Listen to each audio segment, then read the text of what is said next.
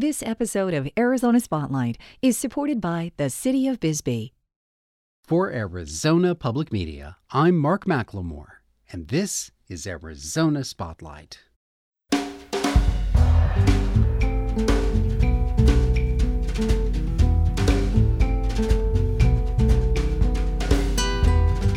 Coming up, some new ways of looking at border experiences from differing viewpoints. Poet Jodie Hollander tells about some free workshops beginning this month that seek to discover inspiration in wide open spaces. And going deep with the music of oceanography, a one man band sharing some very personal stories through song. Those stories are all next on Arizona Spotlight.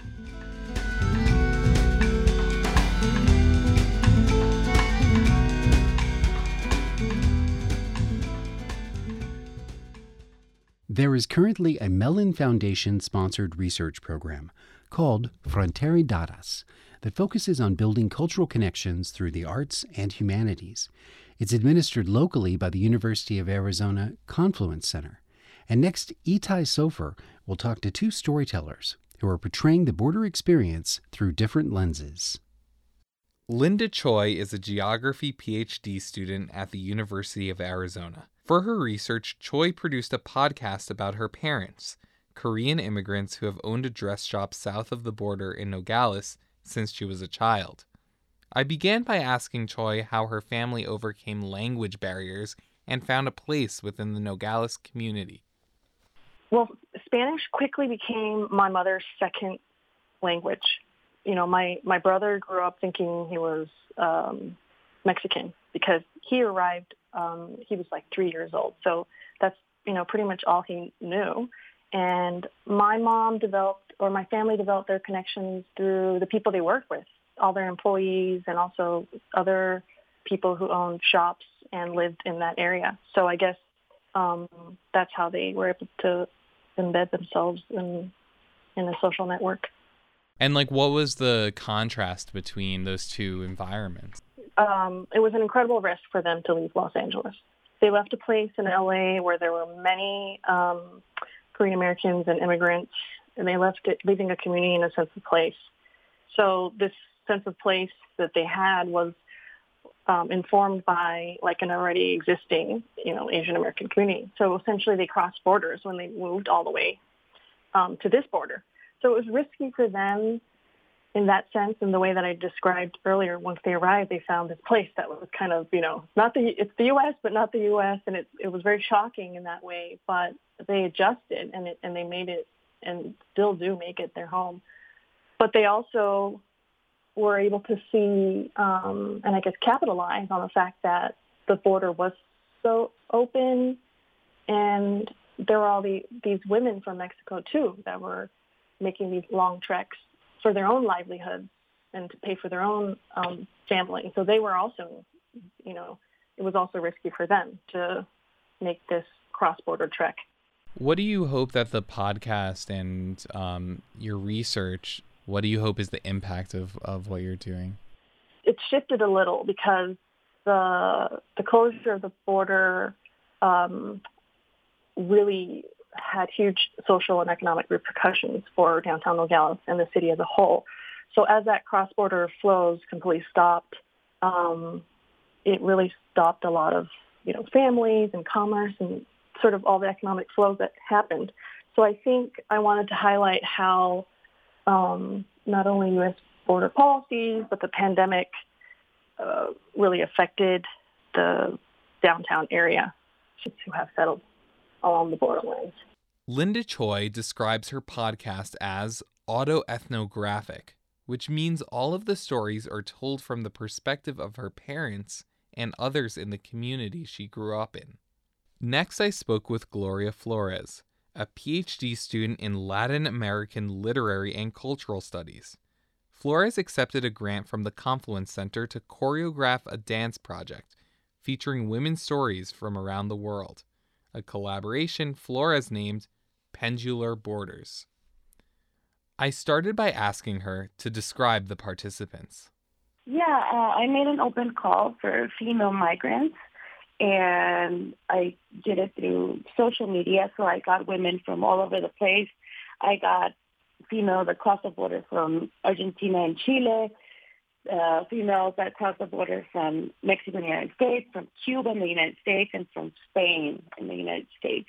So we had a great variety of, of women that were interested in dancing and sharing their stories as migrants. So the women you worked with were typically not people who are professional dancers. Definitely not. No. I mean, some of them had some background in dance, but they were definitely not professional dancers. Did you get any interesting feedback from the people you worked with? Times where someone in your group told you something that they were feeling about your project, how it impacted them? Yeah, no, it was it was great because every session we would start up. I never asked them to share any personal experiences that they didn't want to, but we would just share how we were feeling, and then we would build up in the in class, you know, sharing only movement, and then towards the end of class we would go back and and check in, right? And um, we saw in them that after sharing movement, they were able to share verbally how they were feeling or things that were going through in their personal life. Because something that I thought was interesting was that when I was looking at the Mellon Frontera grant, was that a lot of the funding was going towards projects that had to do with the arts and had to do with sociology. So why do you feel that those mm-hmm. kinds of projects are important? Everything that we saw in the past two, three years, not just with COVID, but with all these border regulations, right? The building of the wall, the caravans, the way that we are being informed about these things, it's always from a political standpoint, thinking about how this affects economically and how this affects, you know, uh, security and all these things. But I think funding projects in the arts and the humanities really gives a different scope to how the border actually works. Due to the pandemic, the dance collective had to rehearse on Zoom Gloria Flores premiered a video of their Fronteridades project in front of a live audience last December. Flores hopes to reunite Pendular Borders soon for a second season. For Arizona Spotlight, I'm Itai Sofer. Across so many centuries, the majestic vistas of our state's national parks and monuments have become the subject of a lot of beautiful art. Their ability to inspire remains inexhaustible, and for those who have always hoped to find a way to tap into their own poetic voice, there is a free series of workshops beginning on Saturday, April 16th, that offers guidance.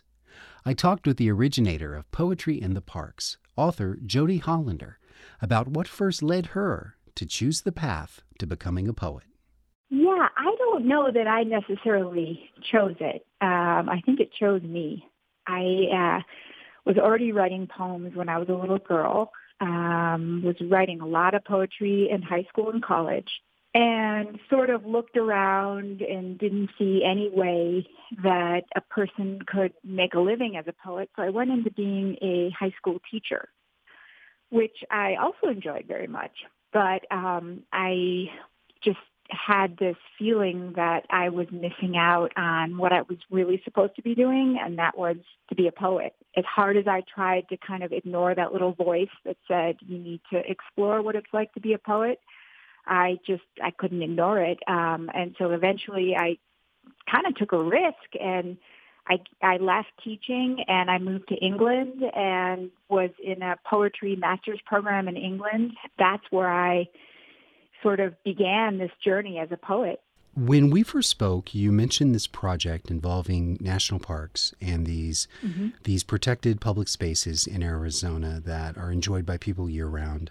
How might you describe this upcoming project? In celebration of April being National Poetry Month, I'll be working with several national parks and national monuments across the state of Arizona to offer a number of free poetry workshops that allow um, anyone who's interested to create an original poem through the inspiration of their public land. One of the things I really like about this is that it's a unique location with which to create a new poem. Um, there's so much history in in some of these monuments and parks that we'll be working with. Um, but also, these workshops are free. So that cost wouldn't be a barrier or, or shouldn't be a barrier anyway to anyone who wants to attend. Well, can you give us an example of the way that you think that writing about or writing within a public space like that can influence the words, can influence the poetry? I mean, I think in all kinds of unexpected ways. The workshop starts off with a little bit of a lesson about some basics in poetry. We talk about line breaks. We talk about techniques for building sound, um, for selecting the best narrative details, that type of thing. Um, and then the participants have the opportunity to wander around the national park or national monument with three different writing prompts that I'll give them. Um, and they'll be doing free write. So this is not something that they would necessarily be sharing with the class. For example, when we started this project um, in 2019 in Walnut Canyon, one of the prompts was to look for examples of decay or death or destruction that was found around them.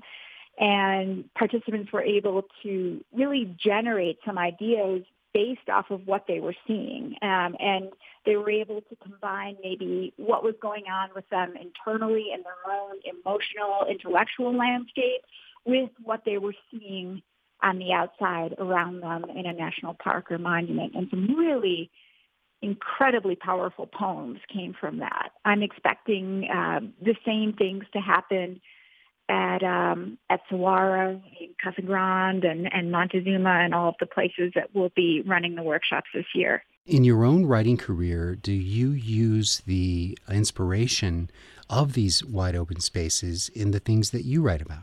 That's one of the central themes of my work. Actually, have a poem I could share with you here that's um, set in the Macedon Range of Australia, where I lived for a couple of years. This one was called Two Horses.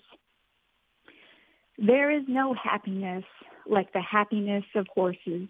Just look at these two beauties moving through the landscape. Who has sent them to us and from what other world? Today I'm watching them meandering together beside the acacia trees.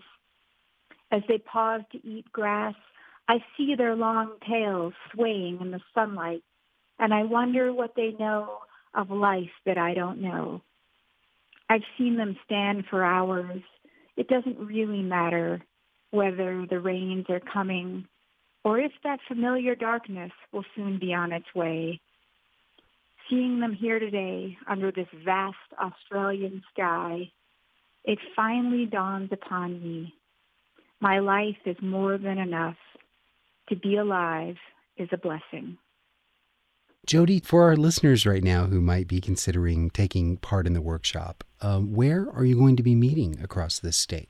We're kicking off the tour in Tucson on April 16th and April 17th, we're holding um, workshops at Saguaro National Park at the east entrance from 9.30 to 12.30 uh, in the morning. And each workshop does require uh, advance sign up. And then on April 19th, we'll be moving up to Casa Grande, same time, 9.30 to 12.30 there.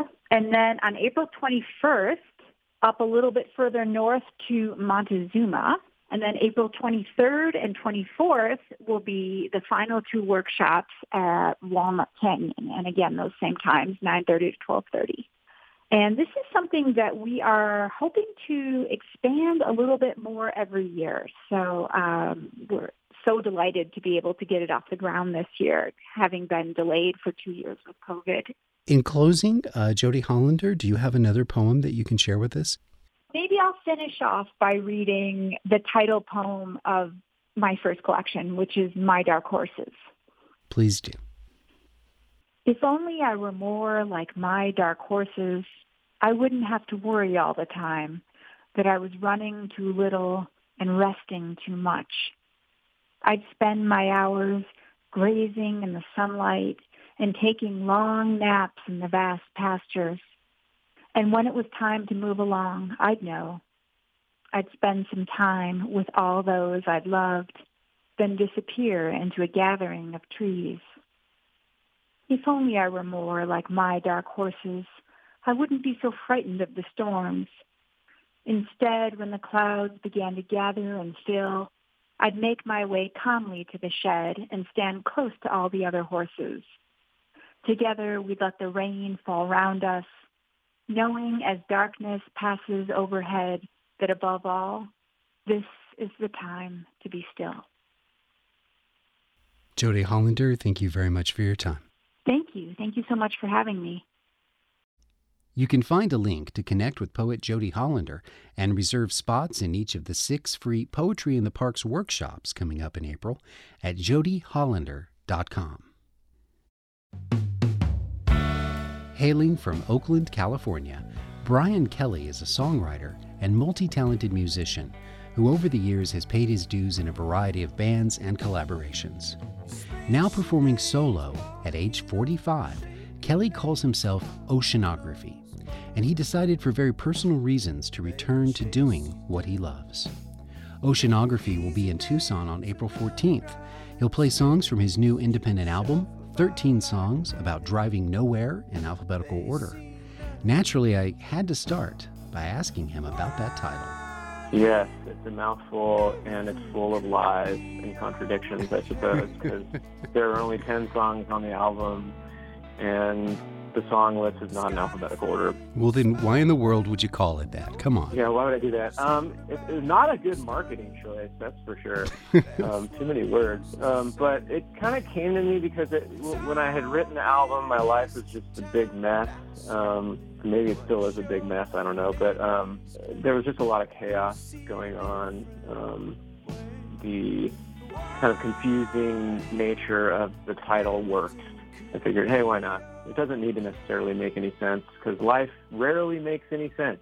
An emotion that I think is is really uh, prominent among these ten songs is there's a kind of romanticism. There's a little bit of longing and nostalgia. These appear to me to be kind of relationship songs. Yeah. What do you think about that?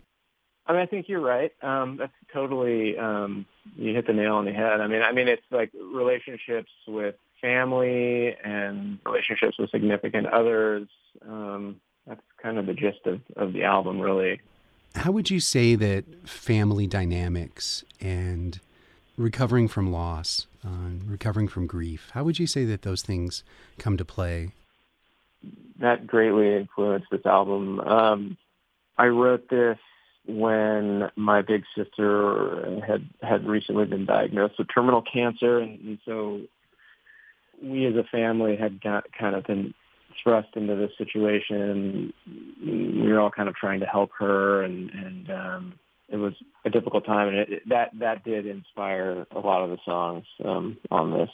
I had started working on it just before she was diagnosed, and um, so I had initially had had a bunch of songs that I had planned to record, and I kind of ended up creatively shifting and throwing out some of those songs and writing new ones. Well, right now, why don't you pick a song off the album and tell us a little bit about the story behind it, and uh, and then we'll listen to some of it. The first track, Monterey, um, deals with like how love is expressed within the family dynamic, and and you know sometimes you can you can be the the hardest on the ones that are closest to you because you know that their their love is unconditional and they'll they'll kind of take it. And I guess this this song was written at a time when when my sister was really not doing well, and, and uh, there was a lot of uh, tension surrounding her illness. Like she had kind of relied on me a lot. You know, I look back on it now and I realize that I, I had been very angry with her.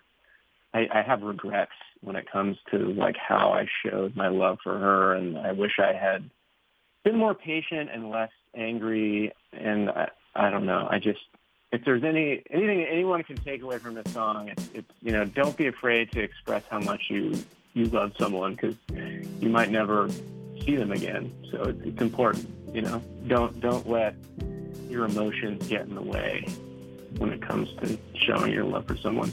The fog is thick, traffic slow,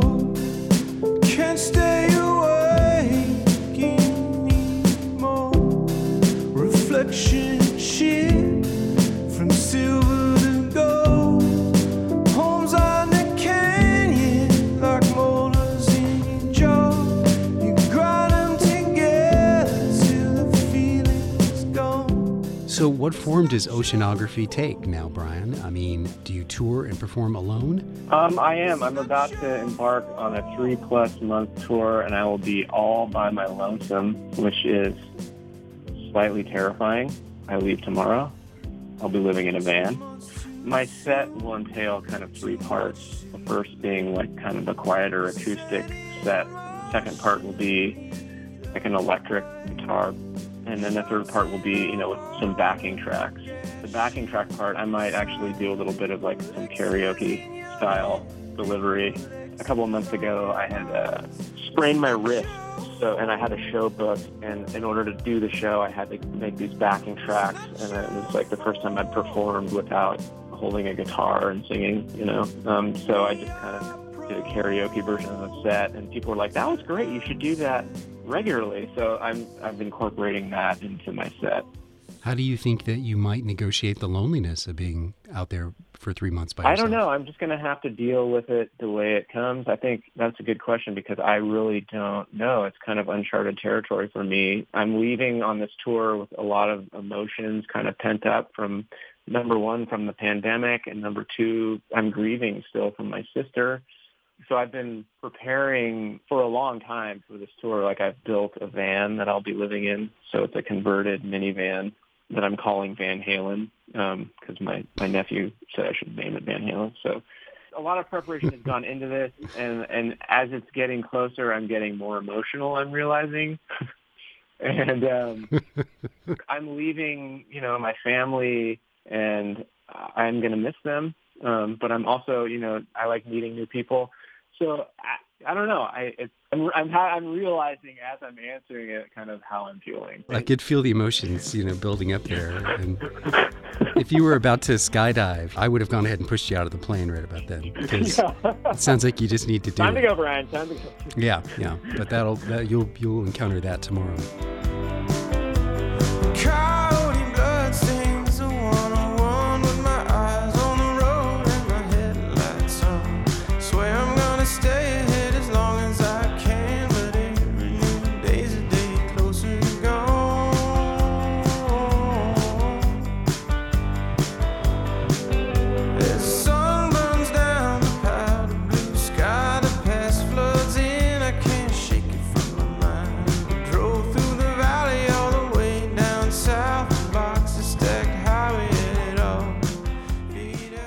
So Brian, you told me that you're 45 and obviously are dedicating a lot of your energy and time to your music.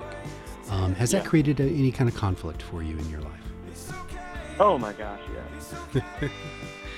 But Oh, you still you still got to sing, got to dance. when you see someone you love die, it puts things into perspective. My sister, um, she she was an artist, and she was an influence on me in ways that I never realized until you know after she passed. Like you know, she did what she loved to do and resisted the temptation to live a straight life. She was a beautiful woman who could have gotten married and had someone take care of her, and that was kind of the family expectations. Maybe I'm oversharing right now, but but she chose not to do that. She resisted that and did everything on her own, um, and did what she wanted to do, and that's what I'm doing now. You know, I'm I've spent a good portion of my life not doing what I wanted to do and just kind of doing what people expected of me, and I I don't want to do that. So that's that's why I'm going to be living in a van for three and a half months. Brian, I've been doing this show now since about 2007. And in that time, I've gotten a lot of emails, and a lot of bands have sent me recordings or links to their Bandcamp page or whatever. And um, a lot of them just nothing happens. We don't ever connect. But the day that I received the email from you, I clicked on your page and I listened to a couple of your tunes and I kept listening. There was a certain rhyme that you used on a song. It's the song called End of Isabel, which definitely is a breakup song. And uh, you used the rhyming scheme of connecting the sound of gravel uh, hitting in your wheel well with saying goodbye to Isabel. And I thought it was a real poetry slam dunk. And it was that moment when I realized, yeah, I want to get this guy on the show. So uh, let's go out now and let the audience hear uh, the end of Isabel here at the end of the interview. Uh, tell us a little bit about it as the music comes up. You make me cry, Mark. Jeez. Thank you so much for for all the kind words. That really means a lot.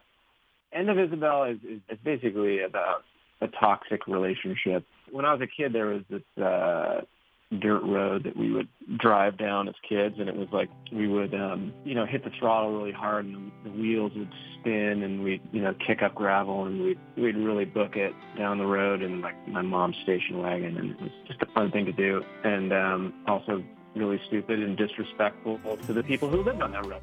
And at one time, you know, I was doing it, and some guy came out uh, with a baseball bat, and he was like, "If I see you on this road again, I'm gonna, you know, beat your car with his bat." And it scared me half to death. Um, I think that was the last time I did it. Um, and that, that's kind of like a toxic relationship metaphor a little bit. Like you're kind of you're in it, you're you're hurting each other, you're hitting the throttle, you're hitting all the potholes.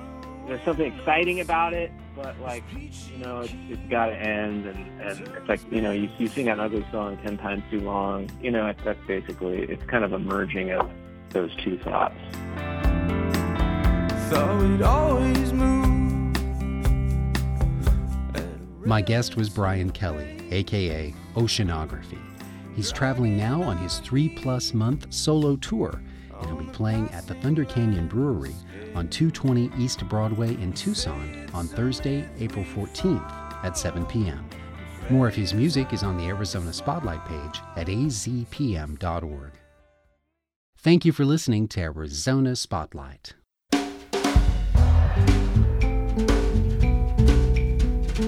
This show originates from the AZPM radio studios. AZPM's news director is Christopher Conover. The music is by Calexico. The production engineer is Jim Blackwood. Production assistance from Itai Sofer. I'm producer and host Mark McLemore.